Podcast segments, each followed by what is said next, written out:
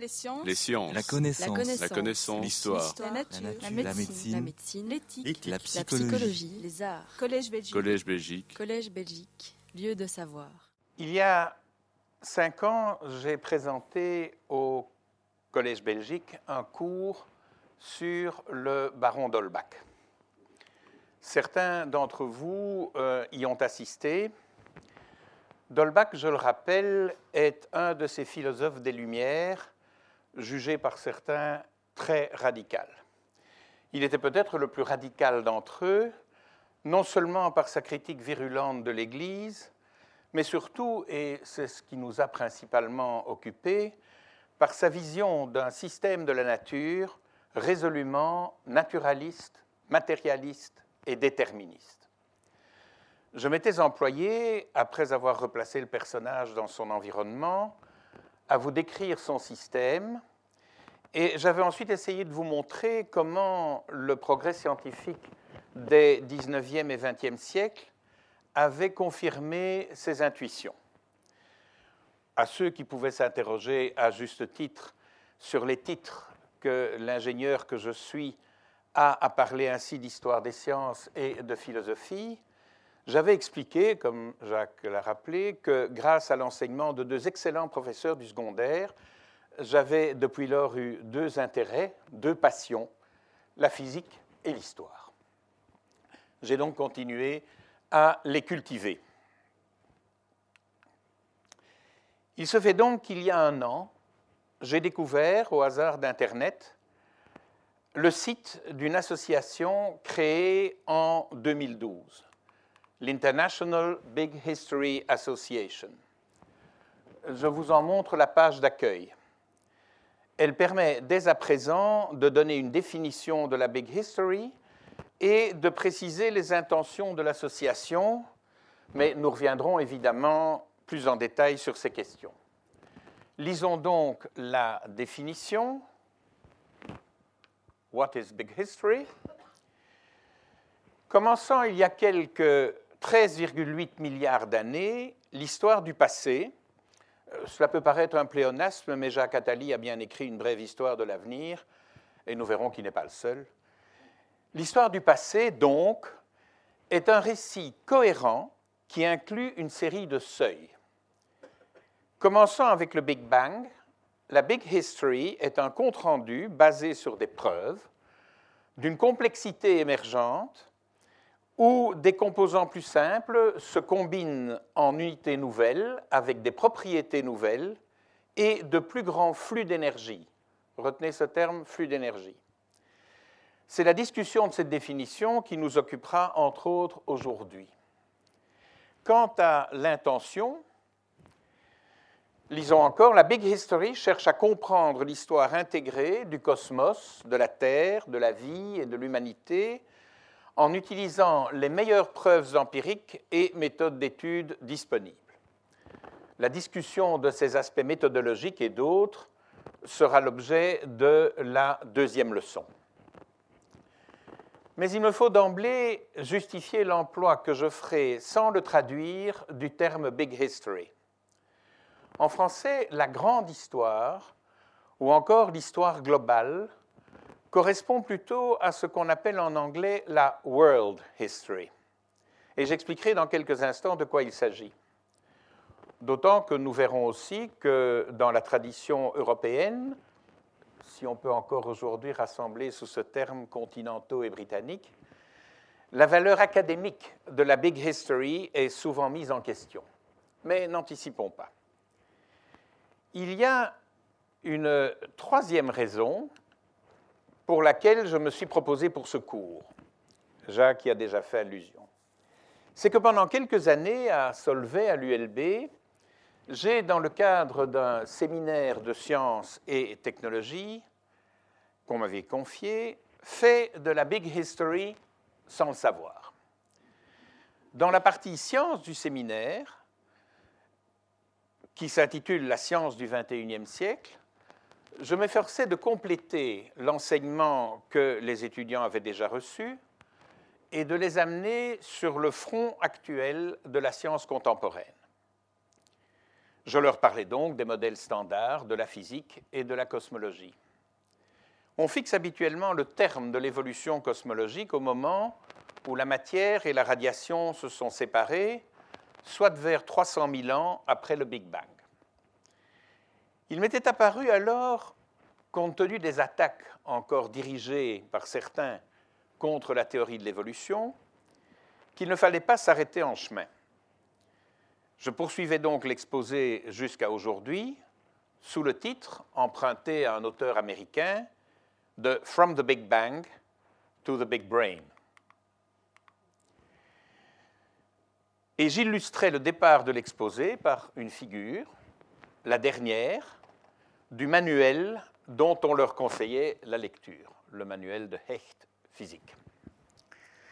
Cette illustration, que je vous repasserai, représente toute la Big History. Remarquez dès à présent le caractère hautement non linéaire de l'échelle des temps. Les premiers intervalles sont minuscules, 10 moins 43 secondes, 10 moins 34 secondes. Seules les 300 000 premières années occupent la moitié gauche de la figure, le reste, c'est-à-dire quasiment tout, la moitié droite. Nous verrons bientôt à quoi correspondent ces différents seuils.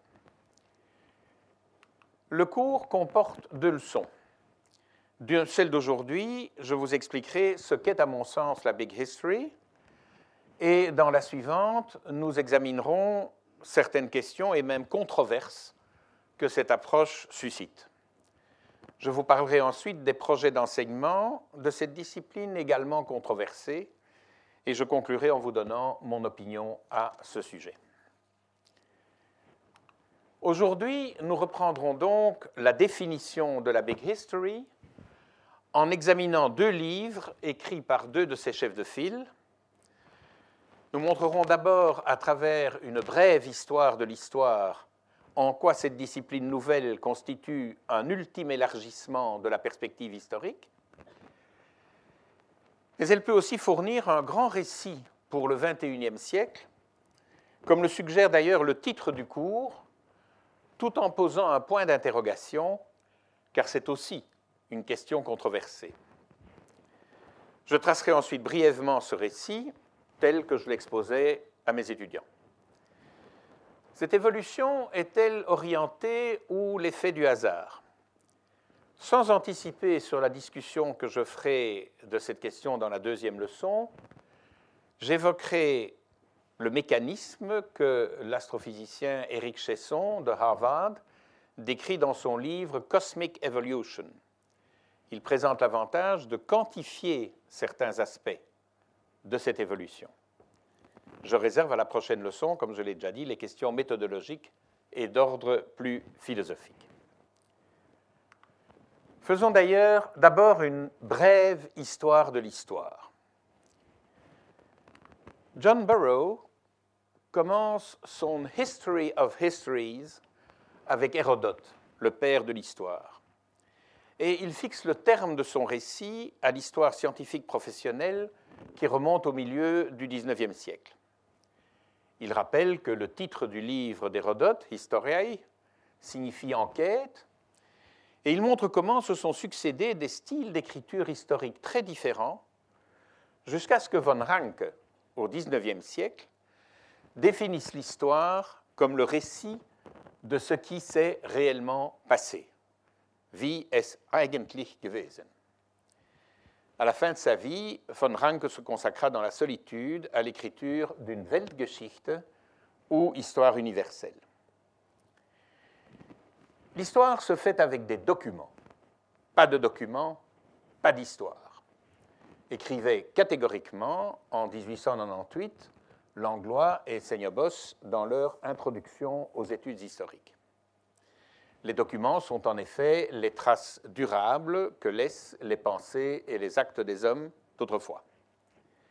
Mais déjà en 1953, Lucien Fèvre, dans Combat pour l'histoire, étendait l'histoire au-delà de l'écrit, vers l'ensemble des traces non documentaires de l'activité humaine.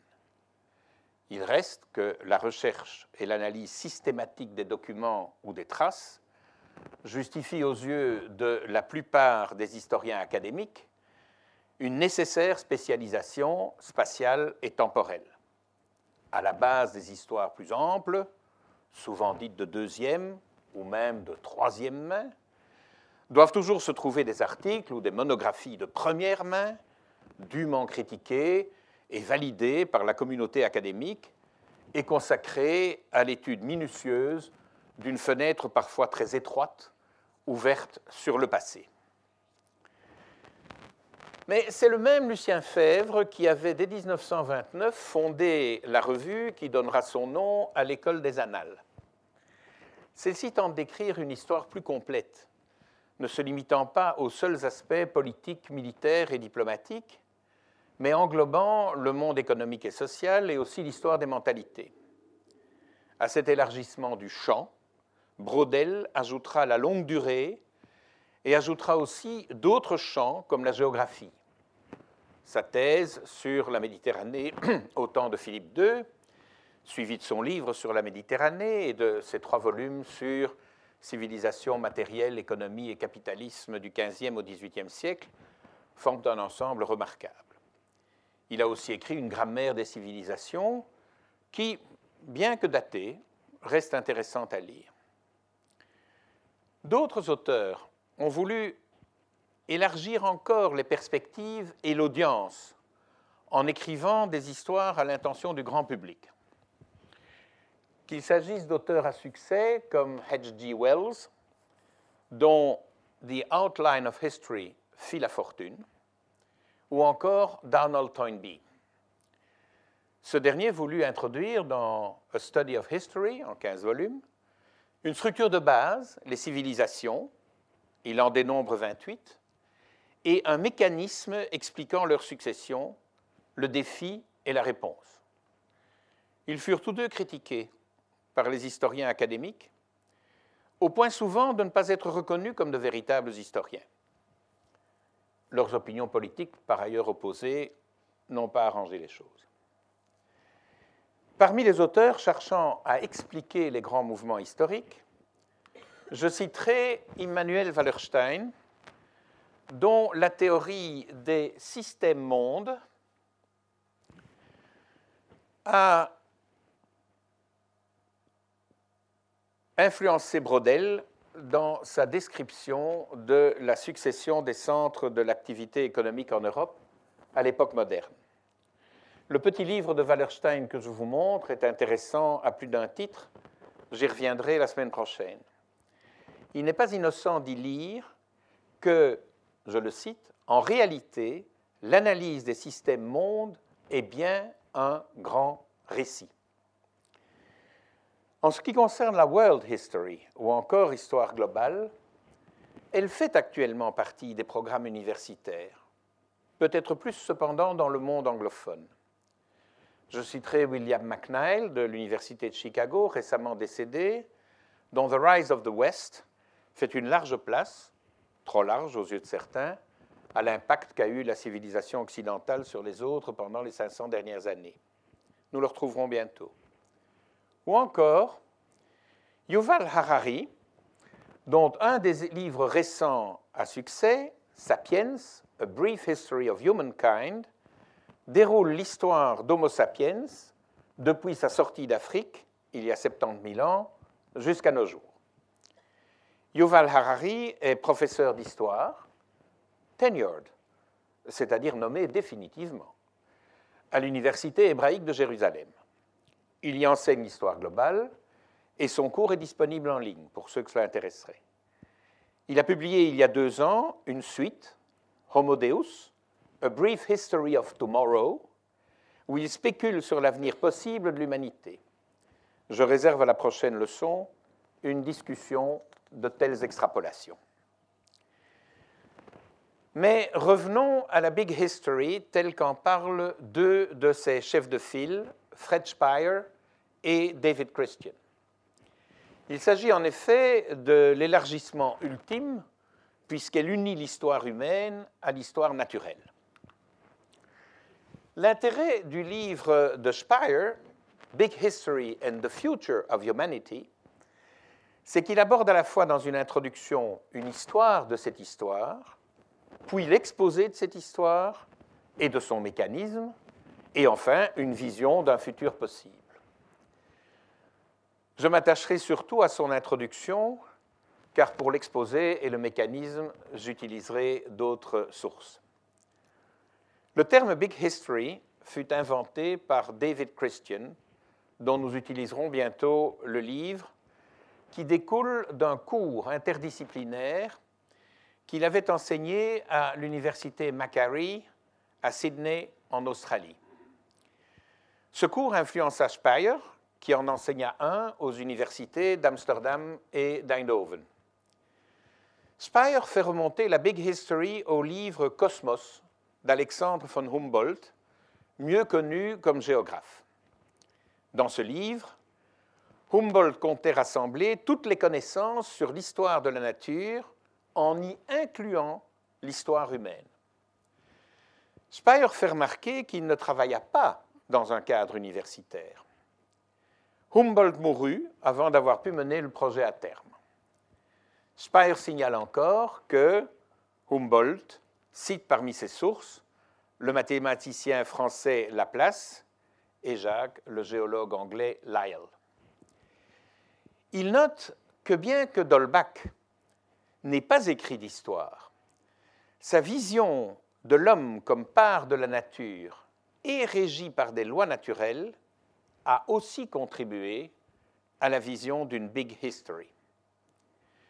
Spire cite encore Robert Chambers, qui publia anonymement en 1844 son livre Vestiges of the Natural History of Creation. Il y donne une histoire dynamique du tout, commençant à l'origine de l'univers et finissant par l'histoire de l'humanité, ce que la science du XXIe siècle transformera en From the Big Bang to the Big Brain. Vestiges contribua à préparer le terrain pour Darwin et Wallace, même si l'auteur ne fut identifié qu'en 1884. Il faut alors attendre le début du XXe siècle pour voir réapparaître des livres d'histoire globale, Spire cite Wells et Toynbee, dont j'ai déjà parlé. Le livre de David Christian, Maps of Time, est préfacé par William McNeil, dont j'ai parlé. Dans cette préface, McNeil s'attache à faire le lien entre l'histoire académique et la big history et explique, selon lui, la reconnaissance progressive de cette nouvelle discipline dans le monde anglophone, en tout cas. Dans son introduction, intitulée A Modern Creation Myth, Christian évoque un aspect de la Big History sur lequel je reviendrai bientôt. Dans le corps du livre, Christian développe le schéma devenu traditionnel de la Big History, le monde inanimé à travers les premiers 300 000 ans, la formation des galaxies et des étoiles et la formation de la Terre, puis l'origine et l'évolution de la vie, l'histoire humaine et enfin l'histoire culturelle depuis l'Holocène. Il conclut, comme Spire, par des perspectives sur le futur. David Christian a fait à ce sujet une conférence TED qui est toujours accessible sur Internet et qui est, pour ceux d'entre vous que ça intéresserait, la meilleure façon et assez brève de prendre connaissance de ces idées. Mais Christian a ensuite développé un schéma en huit seuils. Passons-les en revue. Les origines de la cosmologie et du Big Bang, les premières étoiles et galaxies, la fabrication des éléments chimiques, la Terre et le système solaire, la vie sur Terre, qu'est-ce qui rend l'homme différent, l'agriculture, la révolution moderne? Ce schéma de la Big History est considéré maintenant par certains comme une forme canonique. Elle est largement diffusée et a suscité les critiques alarmistes de certains.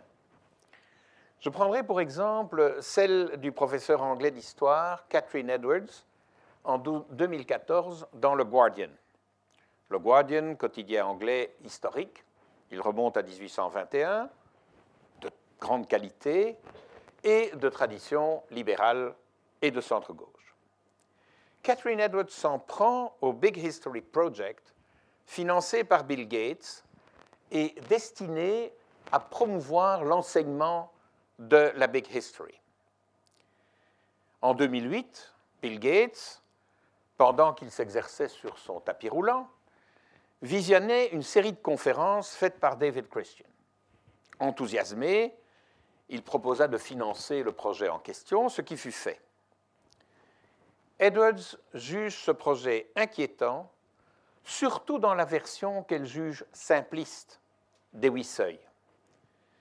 Mais elle s'insurge surtout, et je la cite, que quelqu'un sans formation, ni en histoire, ni en éducation, puisse tomber par hasard sur une idée, un matin où il s'exerce sur un tapis roulant, et que rapidement l'éducation de milliers d'enfants puisse être perturbée par sa dernière lubie, tout cela à cause de son énorme pouvoir économique. Il y a ici un exemple typique de, de réaction adverse, peut-être justifiée d'ailleurs. Nous y reviendrons dans la deuxième leçon.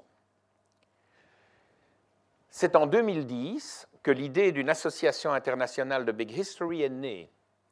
Elle fut soulevée par Walter Alvarez, que nous retrouverons puisque c'est le géologue qui a mis en évidence les traces d'iridium qui se trouvent à l'interface du Crétacé et du Tertiaire. Je sais, Jacques, que j'emploie les termes obsolètes. Et qui ont été interprétés comme indices du cataclysme qui mit fin à l'ère des dinosaures. Comme je l'ai dit, cette association est née en, 2012. Elle tient des congrès tous les deux ans et publie depuis cette année un journal. Dans le premier numéro, à part un article de fond et des critiques de livres, on trouve un article de Christian qui introduit la discipline et un autre de Speer qui rompt une lance en faveur de l'acceptation de la Big History comme discipline académique de point droit avec une recherche propre conduisant à des doctorats. Il sera donc intéressant de voir comment se développera ce journal et en quoi la Big History pourra constituer, comme le suppose Christian, une discipline académique reconnue et aussi un grand récit pour le XXIe siècle. Mais d'abord, pourquoi faudrait-il un tel récit? C'est un fait culturel que l'humanité, à travers son histoire et les différentes civilisations qui se sont succédées, a souvent voulu se donner des réponses aux questions qu'elle se posait sur l'origine du monde, la sienne et le sens des choses. À défaut de pouvoir y donner des réponses scientifiques ou philosophiques, elle a eu recours à des récits mythiques, qu'il s'agisse des poèmes de la création en Mésopotamie, des différents mythes des cités égyptiennes, dont la multiplicité faisait d'ailleurs douter Hérodote de leur pertinence, ou encore des mythes védiques de l'Inde ou de ceux des Aztèques, pour ne citer que cela. La Chine s'en distingue par le caractère plus franchement historique de sa mythologie. Quant aux livres sacrés des, des religions abrahamiques, ils contiennent également de nombreux mythes, encore pertinents aujourd'hui pour des milliards de croyants. Même ceux qui estiment s'en être dégagés ne s'en sont pas entièrement libérés. Le grand récit des Lumières, tel que l'écrit Condorcet, ne trace pas tant un tableau historique de l'évolution de l'esprit humain que de son progrès supposé. Il est tragique de le relire à la lumière des événements des deux siècles qui ont suivi. Dans un autre registre, Marx croit pouvoir inférer de sa théorie de l'histoire le caractère inéluctable de l'avènement d'un nouveau système social. Là encore, l'histoire du XXIe siècle qui commence en laisse douter. Il n'empêche que de très nombreuses personnes continuent à accorder crédit à de telles perspectives. Il semble bien que le besoin de croire, pour espérer, reste ancré dans la nature humaine. même si François Lyotard croit pouvoir tenir pour caractéristique de l'âge postmoderne dans lequel nous serions entrés l'incrédulité à l'égard des métarécits. Se peut-il que la Big History puisse fournir une réponse à ce besoin de grands récits, compatible à la fois avec les progrès du savoir scientifique et le souci de fournir une perspective sur le futur? C'est ce que nous examinerons après avoir déroulé ce récit pour vous. Ceux d'entre vous qui seraient intéressés par l'exposé de Christian peuvent télécharger son livre ou consulter sur Internet un des nombreux autres exposés, souvent illustrés, qui ont été établis sur cette base. Pour ma part, j'en reprendrai la version que j'avais établie pour mes étudiants, car je pense qu'elle permet de mieux faire le lien avec la discussion qui suivra la semaine prochaine des qui suivra la semaine prochaine des bases scientifiques qui sous-tendent ce récit. Cet exposé sera forcément schématique, puisque je le, condenserai en une demi-heure. Il me prenait quatre heures avec mes étudiants. Reprenons donc la figure que j'ai déjà montrée et examinons-la plus en détail. Je vous ai déjà fait remarquer que le temps y était représenté de manière hautement non linéaire. Elle comprend aussi une échelle de température. Celle-ci est graduée en Kelvin. Je vous rappelle qu'il s'agit de la température dite absolue, comptée à partir de la limite inférieure, par ailleurs inatteignable, d'environ moins 273 degrés Celsius, le zéro absolu. De plus, l'évolution qu'elle représente revêt successivement plusieurs formes. Physique d'abord, chimique et géologique ensuite, puis biologique, ou même anthropologique et enfin culturelle. Nous verrons dans la leçon suivante qu'à ces différentes formes correspondent différentes approches euh, théoriques, et euh, Jacques Reis a déjà parlé de la différence entre sens nomologique et palétiologique, différence sur laquelle je reviendrai lors de la prochaine leçon. Mais commençons par le début, l'évolution du monde inanimé. Je remarque ici que quelque effort qu'on puisse faire pour s'en dégager, on reste prisonnier de certaines habitudes de langage. Inanimé veut dire privé d'âme, je voulais évidemment dire avant l'apparition de la vie. La moitié gauche, je vous l'ai déjà dit, couvre l'histoire de l'univers du Big Bang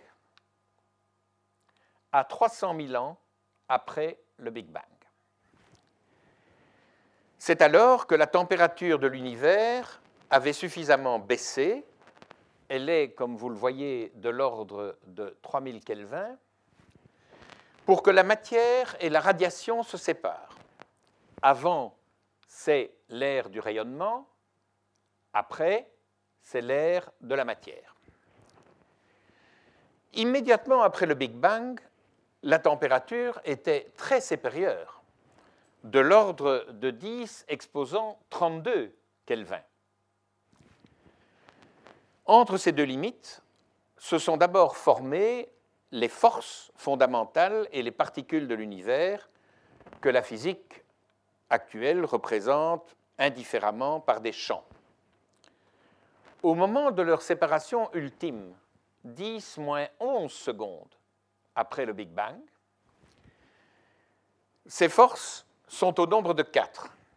La gravitation, la force électromagnétique, il y a une coquille dans la figure, et les deux forces nucléaires, la force forte et la force faible. Quant aux particules, les électrons les neutrinos, les photons, gamma, sont ici, de la purée primordiale ont poursuivi leur existence, mais les quarks qui les accompagnaient, le U, le D, le C, se sont assemblés en protons et en neutrons, puis en noyaux. Le premier assemblage est ce qu'on appelle la baryosynthèse, la constitution de particules lourdes, et la deuxième, la nucléosynthèse. La nucléosynthèse prend fin après environ trois minutes. Il y a d'ailleurs un livre de Weinberg, assez ancien, mais qui reste très intéressant à lire, qui s'intitule Les trois premières minutes, et où Weinberg décrit toute cette évolution précoce de l'univers. Existe alors principalement l'hydrogène, l'hélium, le deutérium et le lithium. Vous voyez que cette figure contient énormément de détails qu'il est intéressant d'identifier. Je vous rappelle que la Big History prétend être un récit basé sur des preuves empiriques. Quelles sont-elles? Je ne vous donnerai ici que les éléments de confirmation du récit, me réservant de soulever lors de la prochaine leçon les nombreux points d'interrogation qui subsistent. En 1964, on a découvert le rayonnement de fond diffus cosmologique, mieux connu en anglais comme CMBR ou Cosmic Microwave Background Radiation. Des mesures de plus en plus précises de son spectre, et les premières ont été faites par le satellite COBE en, 1989, montrent que sa température est de 2,7 Kelvin. Cette température est bien celle qu'il a prise en se refroidissant à partir des 3000 Kelvin qu'il avait au moment de sa séparation en raison de l'expansion de l'univers. La comparaison est probablement simpliste, mais vous savez finalement que quand quelque chose se dilate, il a tendance à se refroidir. Kobe est ultérieurement un satellite plus performant, WMAP, ont aussi pu mesurer les très légères fluctuations de densité et de température qui existent dans le rayonnement de fond diffus. Elles sont minimes, de l'ordre de 10-5 en amplitude, et qui sont la trace des fluctuations de densité de la matière au moment où le rayonnement s'en est séparé. La taille angulaire, et c'est ce qui est intéressant ici, vous voyez qu'entre Kobe et WMAP, la résolution a fortement augmenté et a permis de mesurer la taille angulaire de ces irrégularités. La taille angulaire de ces fluctuations est liée à la courbure de l'univers. Elle montre que celle-ci est très faible l'univers est plan dans l'espace à quatre dimensions de la, relativité générale s'entend. Dans les années 70, on a pu établir théoriquement et vérifier expérimentalement la proportion d'hydrogène et d'hélium de l'univers, soit de 75 et 25% Cette nucléosynthèse faisait suite, comme je l'ai dit, à la baryosynthèse, dont on a pu établir théoriquement qu'elle avait créé le nombre requis de protons et de neutrons pour conduire à cette proportion d'hydrogène et d'hélium. Il restait cependant des questions en suspens. L'univers est non seulement plan, mais il est uniforme, à grande échelle, s'entend. Le graphique, bilogarithmique, montre l'amplitude des fluctuations de densité dans l'univers en fonction de leur échelle. L'échelle des distances est en millions d'années-lumière. Elle s'étend jusqu'à la limite de l'univers observable qui est de quelques 80 milliards d'années-lumière. Quand on se rapproche de cette limite, l'amplitude des fluctuations est très petite. Il a donc fallu que puisse intervenir un mécanisme qui lisse, en quelque sorte, les effets des, inhomogénéités du plasma résultant du Big Bang, plasma que j'ai appelé purée primordiale.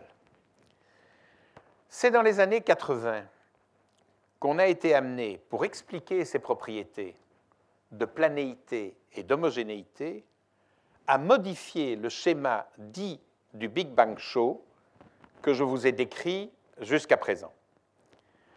En introduisant peu de temps après le Big Bang, une phase très rapide dite d'inflation. C'est le seuil indiqué ici de 10-34 secondes. La figure que je vous montre maintenant reprend essentiellement les mêmes éléments que la précédente, mais en mettant mieux en évidence l'inflation. Elle indique aussi la période obscure de quelques centaines de millions d'années après la séparation radiation-matière qui a été nécessaire pour réchauffer la matière et lui permettre de former les premières étoiles. Cette période obscure, en anglais Dark Ages, est celle où une des composantes encore inobservées de l'univers a joué un rôle primordial. Je veux parler de la matière noire, également appelée en anglais dark matter. Il ne s'agit pas de magie noire.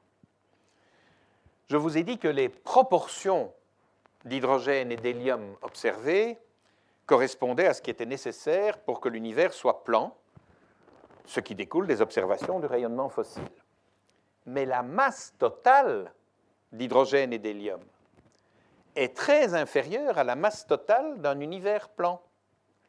Il faut donc postuler l'existence d'une matière différente, non encore observée. C'est celle-ci qui intervient dans la formation des premières étoiles et galaxies. Les inhomogénéités de, de, densité remontant au tout début de l'univers donnent lieu, sous l'effet de la gravitation, à la formation de protogalaxies qui contiennent de la matière noire et de l'hydrogène. La matière noire est représentée en rouge, l'hydrogène en bleu. L'hydrogène, en ce refroidissement, se concentre au sein de la matière sombre, qui ne rayonne pas et n'est pas soumise à gravitation, et reste, et reste donc sous forme d'un halo. Au sein du gaz concentré, des zones plus chaudes deviennent des premières étoiles qui ionisent le gaz environnant. Ces étoiles ont une vie brève, et explosent en supernovae ou se concentrent en trous noirs. La gravitation agissant entre protogalaxies les rapproche et les collisions entre galaxies donnent lieu à la création de nouvelles étoiles. Notre galaxie, vous pouvez imaginer qu'elle est représentée au centre de cette figure, est donc entouré d'un halo de gaz chaud dans lequel se forment des amas qui participent au cycle de formation des étoiles. De nouvelles étoiles se forment aussi au sein du milieu interstellaire. À la fin de leur vie, certaines d'entre elles retournent leur matière au milieu. D'autres lui fournissent de l'énergie. Un autre cycle d'échange existe entre les galaxies et le milieu intergalactique c'est la destruction de certaines de ces étoiles dans des explosions géantes, les supernovae, qui a créé les éléments plus lourds que l'hydrogène et l'hélium jusqu'à l'uranium. C'est ce qui a fait dire à certains astronomes comme Hubert Reeves que nous sommes de la poussière d'étoiles. La structure des premières étoiles, à droite, est différente de celle des étoiles formées ultérieurement par le processus que je viens de décrire. Elles sont beaucoup plus massives, l'étoile de gauche, typique des étoiles actuelles et notre Soleil, elles sont beaucoup plus massives et elles ont une vie beaucoup plus brève, quelques millions d'années, que les étoiles actuelles, quelques milliards d'années. En ce qui concerne la formation des planètes, c'est l'hypothèse nébulaire qui est retenue et a pris aujourd'hui la forme suivante. du gaz, pardon, du gaz et de petites agglomérations de particules se sont formées en disques autour d'une masse gazeuse centrale dont la contraction a donné naissance au Soleil il y a environ 5 milliards d'années. Les petites agglomérations qu'on appelle les planétésimaux se sont agrégées pour former les planètes inférieures, qui sont les planètes rocheuses, et les gaz auraient formé les planètes extérieures. Dans certaines galaxies et autour de certaines étoiles existe un environnement propice à l'apparition de la vie. C'est ce qui est représenté ici au niveau d'une galaxie et au niveau du système solaire par un halo vert. C'est ce qu'on appelle l'effet boucle d'or, Goldilocks en anglais. Souvenez-vous des trois ours et de leur bol de porridge, dont un était trop chaud, l'autre trop froid, et un seul à la bonne température pour être mangé. L'effet boucle d'or consiste à identifier dans les environnements galactiques et stellaires les zones a priori favorables à l'apparition de la vie. Toutes les recherches actuelles sur les exoplanètes ont pour but de déterminer si de telles conditions existent ailleurs que dans notre système solaire, puisque nous sommes la preuve que le Soleil et notre Terre s'y sont trouvés. The proof of the pudding is in the eating. Ce n'est cependant pas parce qu'elle se trouve dans la zone favorable que la Terre devait nécessairement donner naissance à la vie. Nous abordons ainsi l'étape suivante de notre récit, l'histoire de la Terre. Il y a environ 4,5 milliards d'années, le noyau central de la Terre s'est formé, constitué principalement d'un magma de nickel et de fer en fusion, nifé. Ce noyau est entouré d'un manteau riche en silicate et en minerais de magnésium, Si-Ma, et d'aluminium, Si-Al. L'asténosphère est la couche superficielle profonde, encore malléable, sur laquelle flotte la lithosphère, qui est véritablement la croûte, la croûte terrestre. Cette croûte est constituée d'un ensemble de plaques se déplaçant sur le manteau. La montée du magma en certaines zones du manteau pousse certains continents vers le haut et la matière du manteau vient alimenter la croissance des plaques à partir des fonds océaniques. D'autre part, là où deux plaques se rencontrent, l'une d'entre elles plonge sous l'autre et la matière continentale plus froide entraîne celle du manteau et fait descendre d'autres continents. Voilà. Ces mouvements expliquent le changement de forme de la masse continentale. L'illustration suivante montre son évolution depuis les dernières périodes géologiques jusqu'à nos jours. À travers, on voit que les continents d'abord séparés, à l'époque du Permien, 700 000 ans d'années avant l'âge actuel, se sont rassemblés, on appelle ce continent unique la Pangée, et puis se sont de nouveau séparés jusqu'à avoir la configuration actuelle.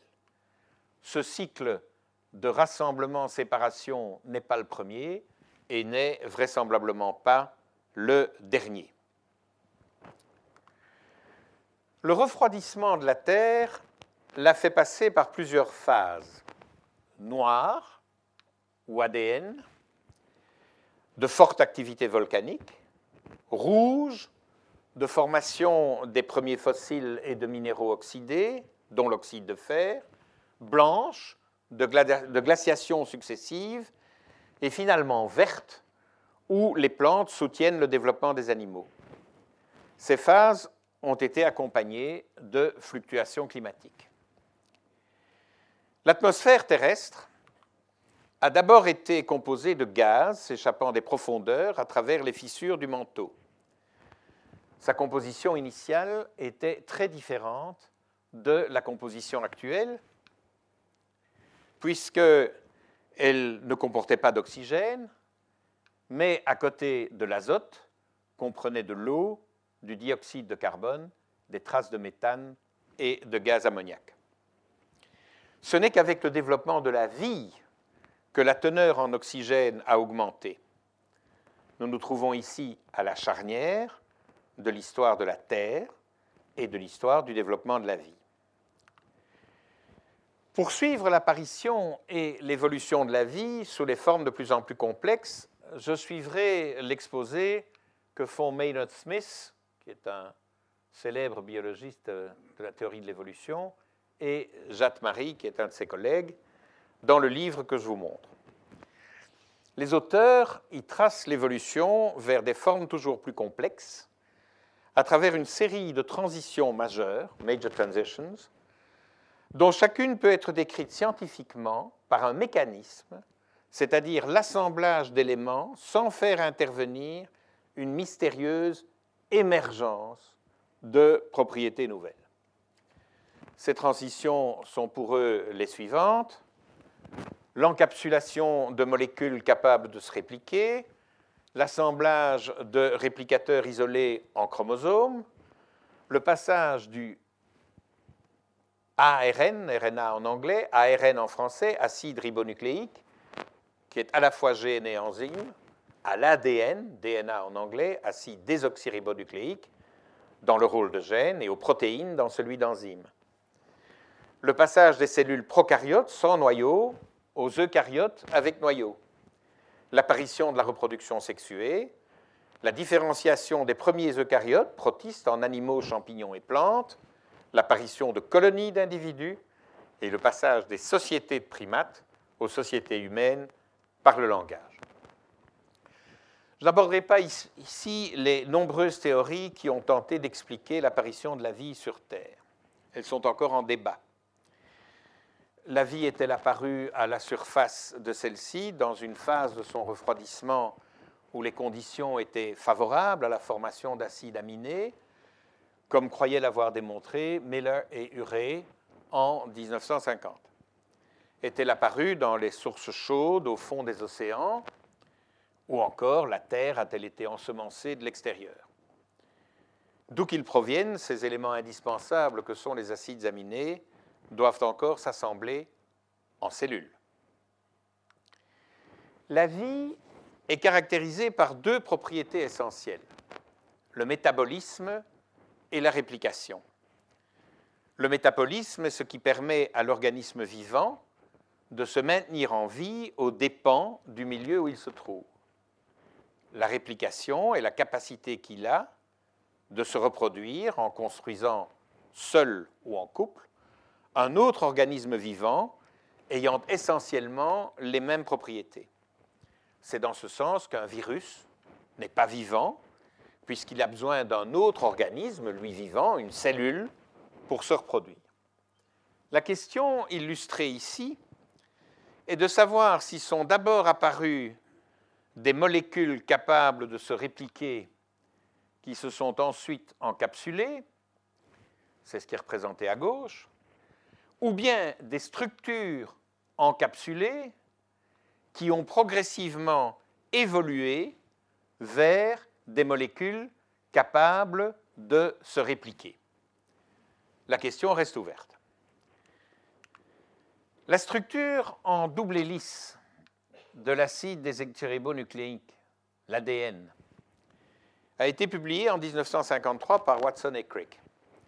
Chaque brin d'ADN est une chaîne sucre, désoxyribose et phosphate.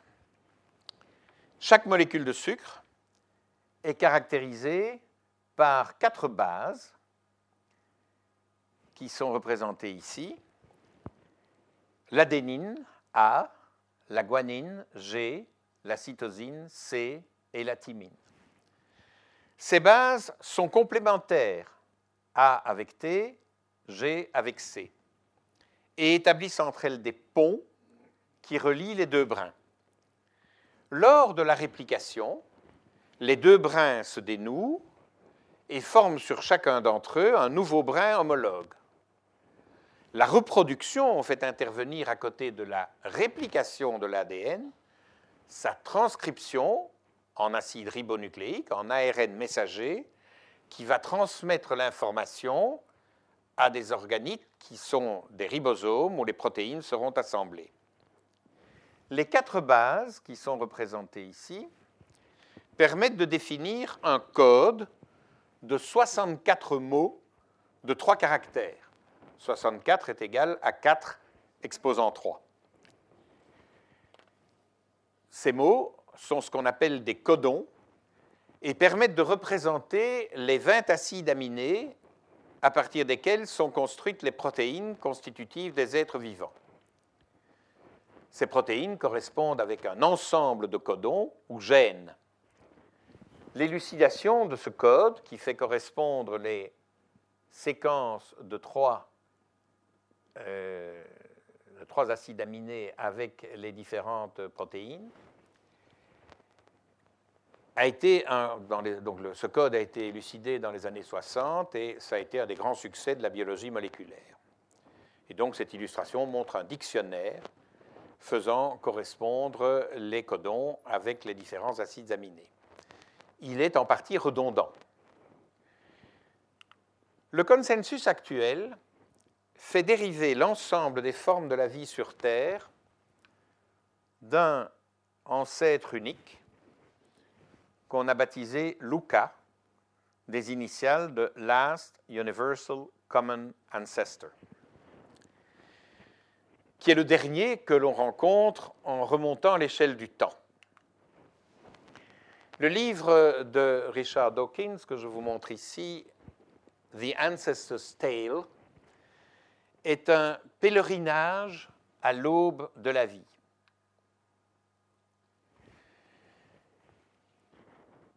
Le titre évoque les célèbres Canterbury Tales de Chaucer, où des pèlerins, marchant vers leur but, Canterbury, font une série d'étapes où ils en rencontrent d'autres et échangent leurs histoires. Dawkins imagine les rencontres successives, il en dénombre 38, que ferait l'homme d'aujourd'hui s'il remontait le temps de ses différents ancêtres jusqu'à Luca. Ce livre est certainement, à mon avis, un des meilleurs récits qui soit de l'évolution biologique, c'est pour ça que je vous l'ai montré. Il contient aussi nombre d'aperçus très intéressants sur la théorie de l'évolution. J'ai un faible pour Dawkins, pour des raisons qui ne sont pas tout avouables. Nous sommes tous les deux athées.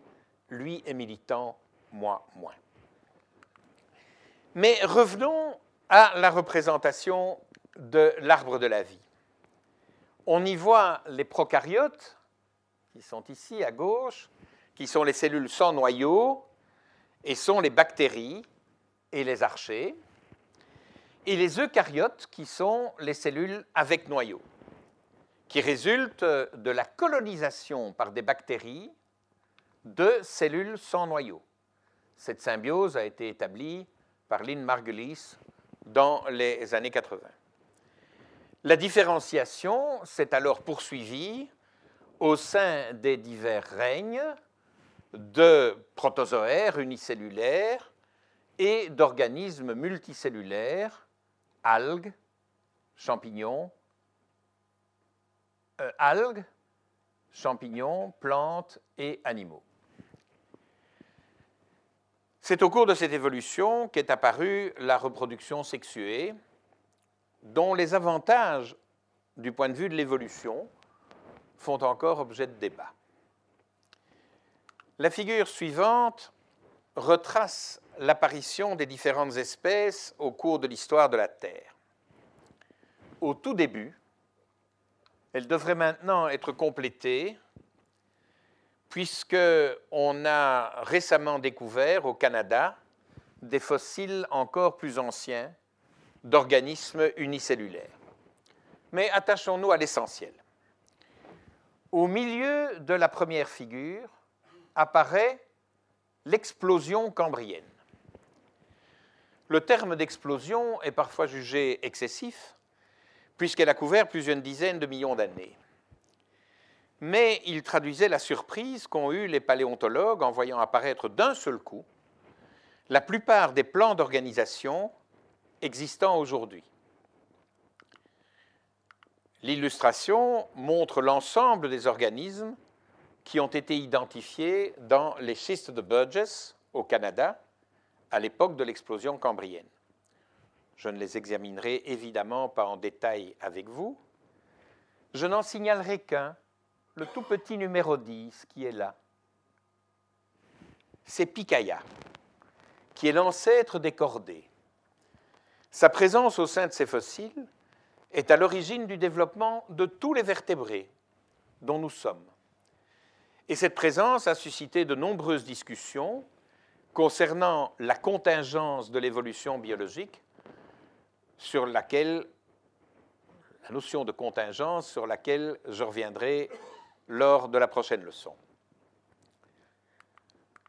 On voit apparaître ensuite les différents types de plantes et d'animaux terrestres et marins.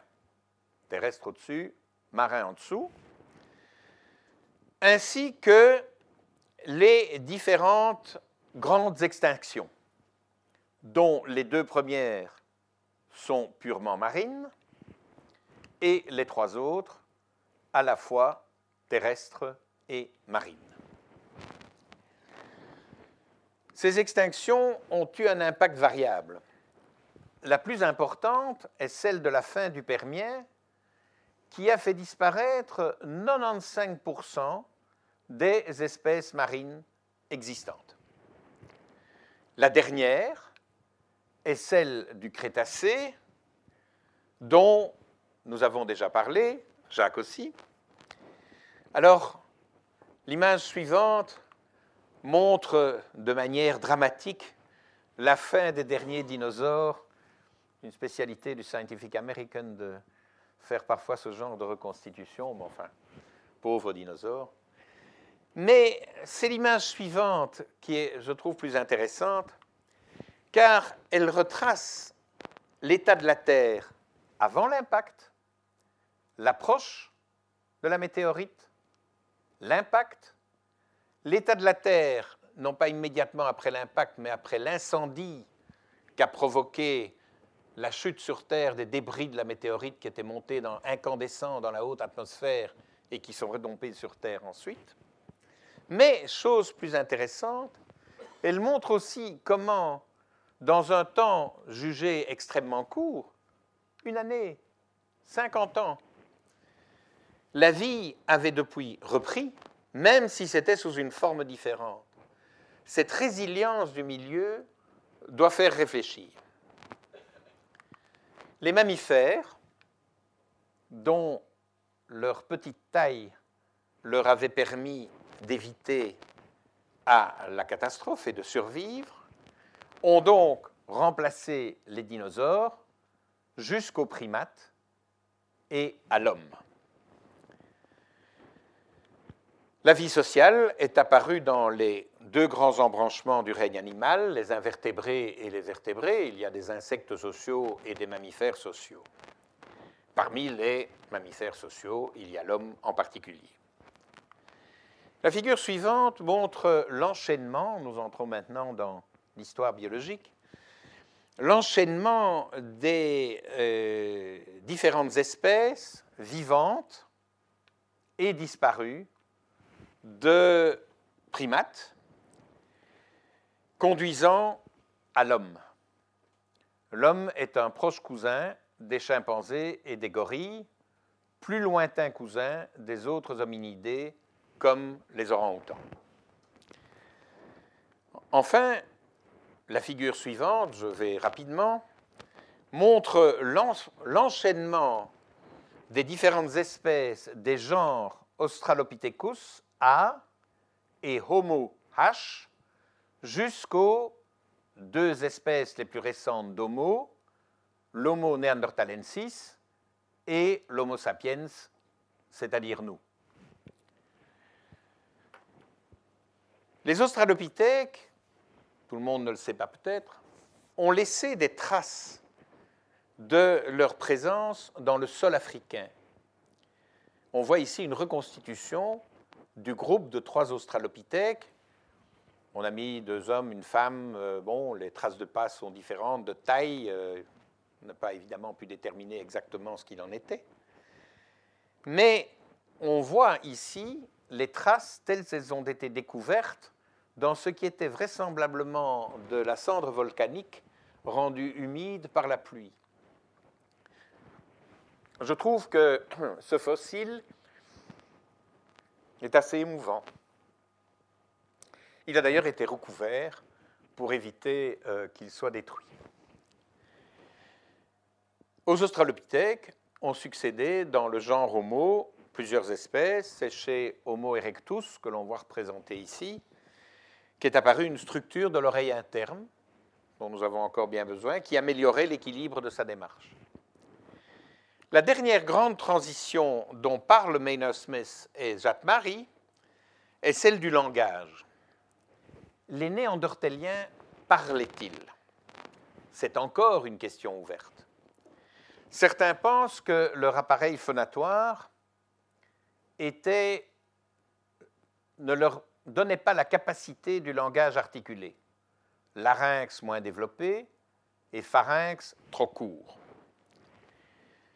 Certains pensent qu'ils étaient néanmoins capables de communiquer en émettant des sons modulés. Je vous montre ici le livre où j'ai appris cela, The Singing Neanderthals, qui euh, est en fait une, histoire euh, de la paléontologie de ces, euh, de ces hommes qui nous précèdent. Ce mode d'expression, on dit qu'ils chantaient, en fait, ils, ils communiquaient en échangeant des sons modulés, aurait déjà autorisé une certaine forme de pensée symbolique, puisque les, Néandertals enterraient leurs morts et ont laissé des objets gravés intentionnellement, comme le célèbre bâton de Blombos découvert dans une grotte d'Afrique du Sud.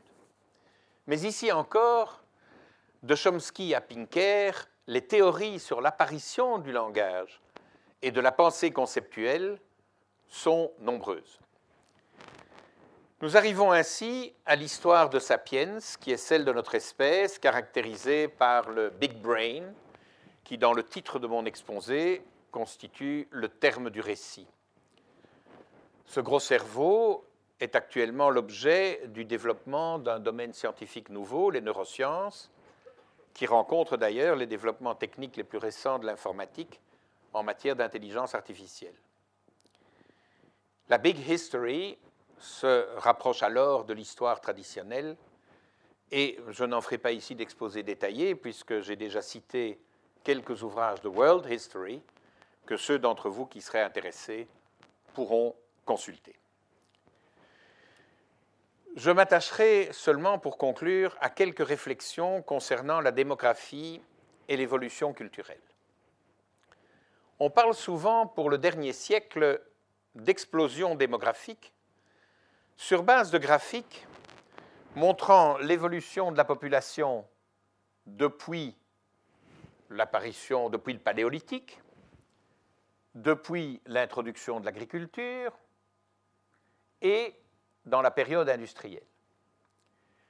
Il est évident que ce qui apparaît comme une singularité absolue apparaît surtout lié à la période de la révolution industrielle. Mais une simple transformation de ce graphique en change profondément la signification. Je disais ça à mes étudiants car je crois qu'il est toujours utile d'enseigner à des étudiants de se méfier des graphiques et de toujours regarder en détail comment ils ont été établis.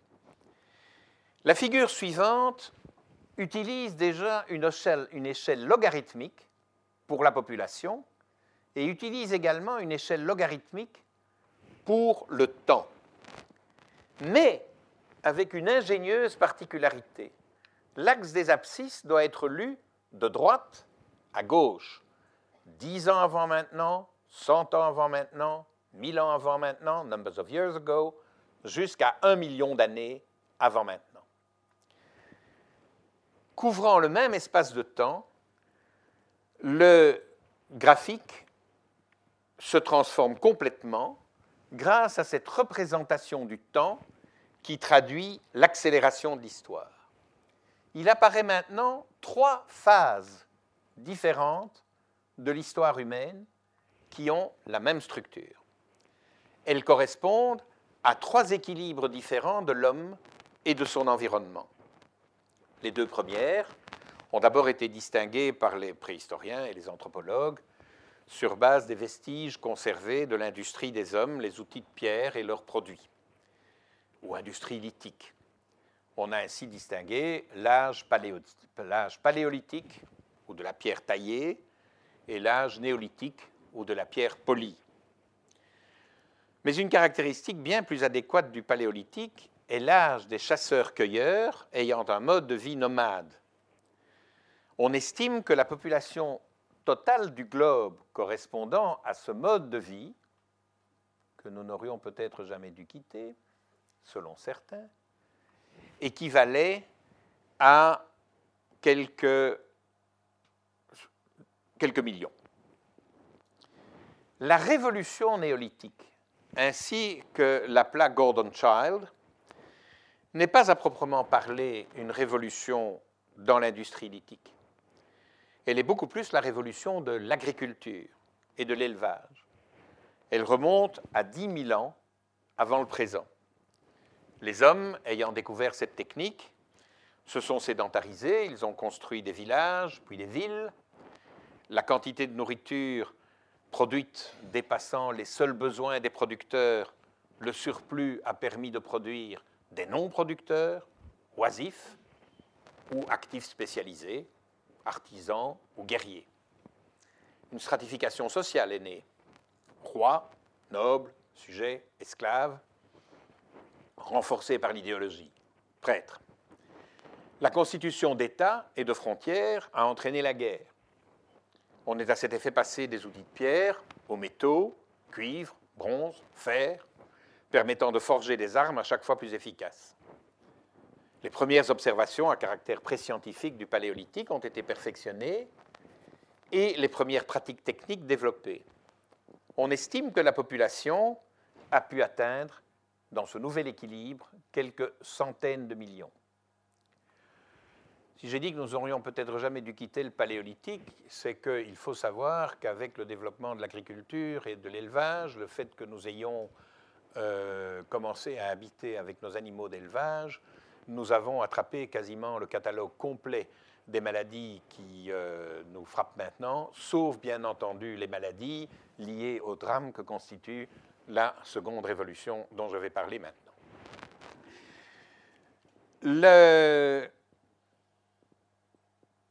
La troisième phase est la période moderne qui nous intéresse au premier chef. C'est en même temps que la révolution industrielle du XVIIIe siècle que s'est produite la révolution démographique qui a amené la population du globe aux 7 milliards où nous nous trouvons actuellement. Remarquez donc, à la différence du graphique précédent, l'existence de trois seuils, quelques millions, quelques centaines de millions, les milliards dont nous parlons actuellement. On estime actuellement que la population mondiale plafonnera à environ 10 milliards à la fin du XXIe siècle si une politique plus volontariste ou des catastrophes ne réduisent pas sa croissance naturelle. Certains estiment alors que la modernité sera achevée et que l'on entrera dans l'ère postmoderne. J'en reparlerai la semaine prochaine. Cette évolution humaine a vu se succéder différentes civilisations qui, d'après le sociologue Jean Poirier, j'ai tiré ce tableau de l'ethnologie générale dans l'encyclopédie de la Pléiade, dont il est le coordinateur, peuvent être caractérisées par le type d'énergie et de moteur et le développement qu'elles utilisent et le développement de leurs techniques de communication. Je fais remarquer que cette caractérisation est également celle qu'adopte Luc Ferry dans son livre récent, La Révolution transhumaniste, dont nous reparlerons la semaine prochaine. Les civilisations traditionnelles prédatrices sont celles des chasseurs-cueilleurs paléolithiques et productrices, celles qui ont suivi la révolution dite néolithique. L'apparition du message écrit, et donc de l'histoire, proprement dite, caractérise les civilisations traditionnalistes. À l'aube des temps modernes, les révolutions scientifiques et industrielles ont, dans ces domaines, la science et la technique, substitué l'appel à la raison au respect de la tradition. Ils ont permis le développement des civilisations rationalistes, soutenues par des moteurs à énergie fossile, et la généralisation de l'imprimerie.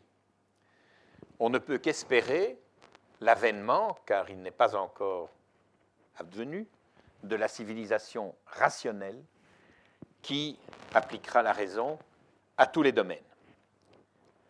Enfin, en ce qui concerne la transmission des connaissances, Richard Dawkins, encore lui, a été amené à considérer que, de même que les gènes transmettent les caractéristiques biologiques d'individu à individu, les éléments durables de la culture qui se transmettent entre eux transcendent leur existence.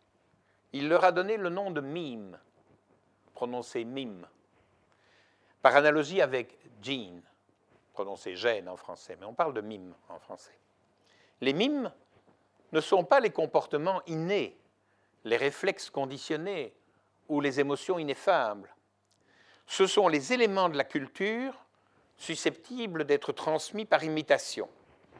Le tableau suivant, que vous avez eu l'occasion d'examiner, en donne quelques exemples. Cette vision des choses met, à mon avis, en évidence le rôle majeur que joue l'éducation et les échanges culturels dans l'évolution de la civilisation. Il faut enfin remarquer que notre cerveau a évolué pendant 99% du temps au paléolithique. Ce n'est que pendant les dernières dizaines de milliers d'années qu'il a connu une évolution culturelle. Il n'est donc pas étonnant que celle-ci n'ait pas encore réussi complètement à le civiliser. Nous sommes, arrivés au terme du récit que je voulais faire de la Big History. Consacrerons la leçon prochaine à nous interroger sur les questions d'ordre méthodologique, philosophique et pédagogique qu'un tel récit suscite. Avant de terminer cette première leçon, je voudrais encore, après avoir tant parlé d'histoire, faire un tout petit peu de physique pour vous montrer comment la marche vers la complexité que ce récit raconte peut être scientifiquement quantifié. Souvenez-vous de la définition de l'association que je vous ai lue au début de la leçon. Elle parle de plus grands flux d'énergie. J'ai utilisé pour cela le livre d'Éric Chesson, astrophysicien de Harvard. Au début de son livre, Chesson trace un diagramme qui montre bien qu'il s'inscrit dans la perspective de la Big History de continuité de l'évolution matérielle, biologique et culturelle. Mais il se pose la question de savoir quel est le rythme plus ou moins rapide de la complexité au cours de cette histoire. Il s'interroge de savoir laquelle de ces trois courbes représente le mieux la manière dont la complexité a cru au cours du temps couvert par la Big History. Il se base sur la thermodynamique et ses deux principes fondamentaux. Premier principe énonce que l'énergie totale de l'univers se conserve. Cette énergie a été créée lors du Big Bang, ou plus exactement de la période d'inflation qui a suivi. Le second principe pose qu'une autre grandeur, l'entropie, ne peut que croître au cours du temps pour un système fermé. L'univers en est un. Cet accroissement d'entropie peut s'exprimer aussi comme la diminution d'une forme d'énergie au sein de l'énergie totale, l'énergie libre, c'est-à-dire celle qui est seule capable d'effectuer un travail. La figure suivante explique cela sur l'exemple simple d'un barrage. Lorsque l'eau tombe d'amont en aval, l'énergie totale ne change pas. Puisque l'énergie potentielle gravitationnelle que l'eau avait dans le lac s'est transformée en énergie cinétique en bas du barrage et a éventuellement été transformée en énergie électrique. Mais l'eau possède maintenant une énergie potentielle plus faible, c'est-à-dire moins de capacité d'exercer un autre travail. Son énergie libre a diminué, son entropie a augmenté. Nous avons considéré jusqu'ici un système fermé, c'est-à-dire sans tenir compte de ses interactions avec son environnement. Un système ouvert au sein d'un autre système plus grand peut échanger de l'énergie avec celui-ci. C'est le métabolisme. Et voir son énergie libre croître aux dépens de celle du plus grand système. Ce qui fait l'intérêt du livre de Chesson, c'est qu'il développe une série de calculs relatifs aux différentes étapes de complexification de l'univers en évaluant le taux d'échange d'énergie libre avec leur environnement par des systèmes de plus en plus complexes. Il en donne le résultat en un tableau et trois figures. Le tableau montre comment, au cours de l'évolution, le taux spécifique d'échange de l'énergie libre en erg, c'est une énergie par seconde et par gramme. Par seconde, c'est un taux, par gramme, c'est un taux spécifique, augmente en passant des structures les plus anciennes aux structures les plus récentes. Chesson a donc résolu son problème d'établissement de la courbe de croissance de la complexité au long de la Big History. Les figures suivantes indiquent que les calculs ont été faits pour de très nombreux autres systèmes que ceux repris au tableau. Je les passe brièvement en revue. Pour les étoiles, il a fait des calculs pour euh, une proto-étoile, le Soleil. Euh, pour les planètes, il a fait ses calculs pour différents types de planètes. Pour les plantes, pour différentes espèces de plantes, pour différentes espèces d'animaux, pour différents types de sociétés et pour différents systèmes de la culture industrielle actuelle.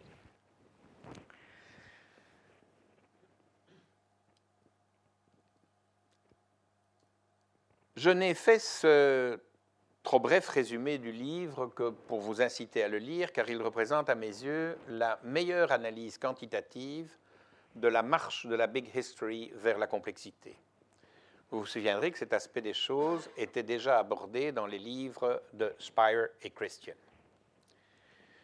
Mais une dernière question se pose dans le cadre de cette vision.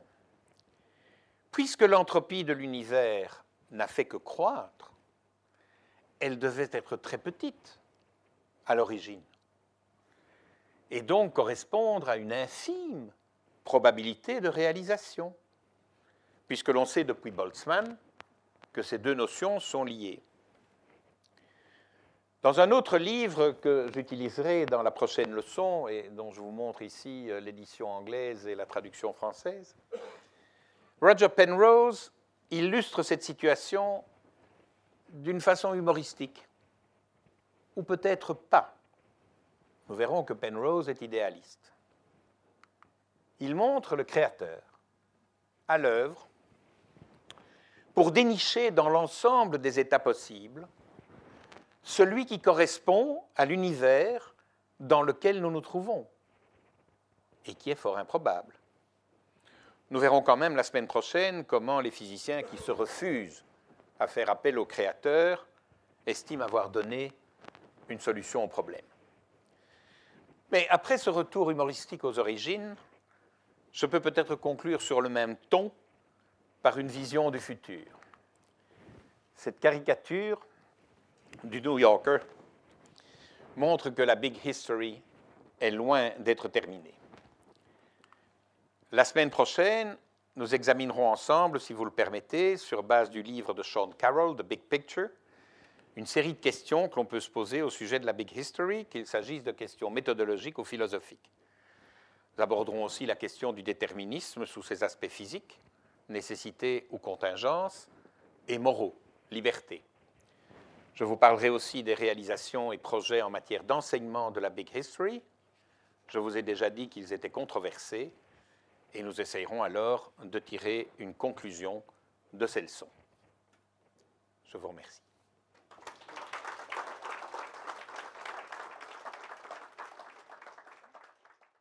Les sciences. Les sciences. La connaissance. La connaissance. L'histoire. La nature. La nature, La la médecine. La. L'éthique. La La psychologie. psychologie. Les arts. Collège Belgique. Collège Belgique. Collège Belgique. Lieu de savoir.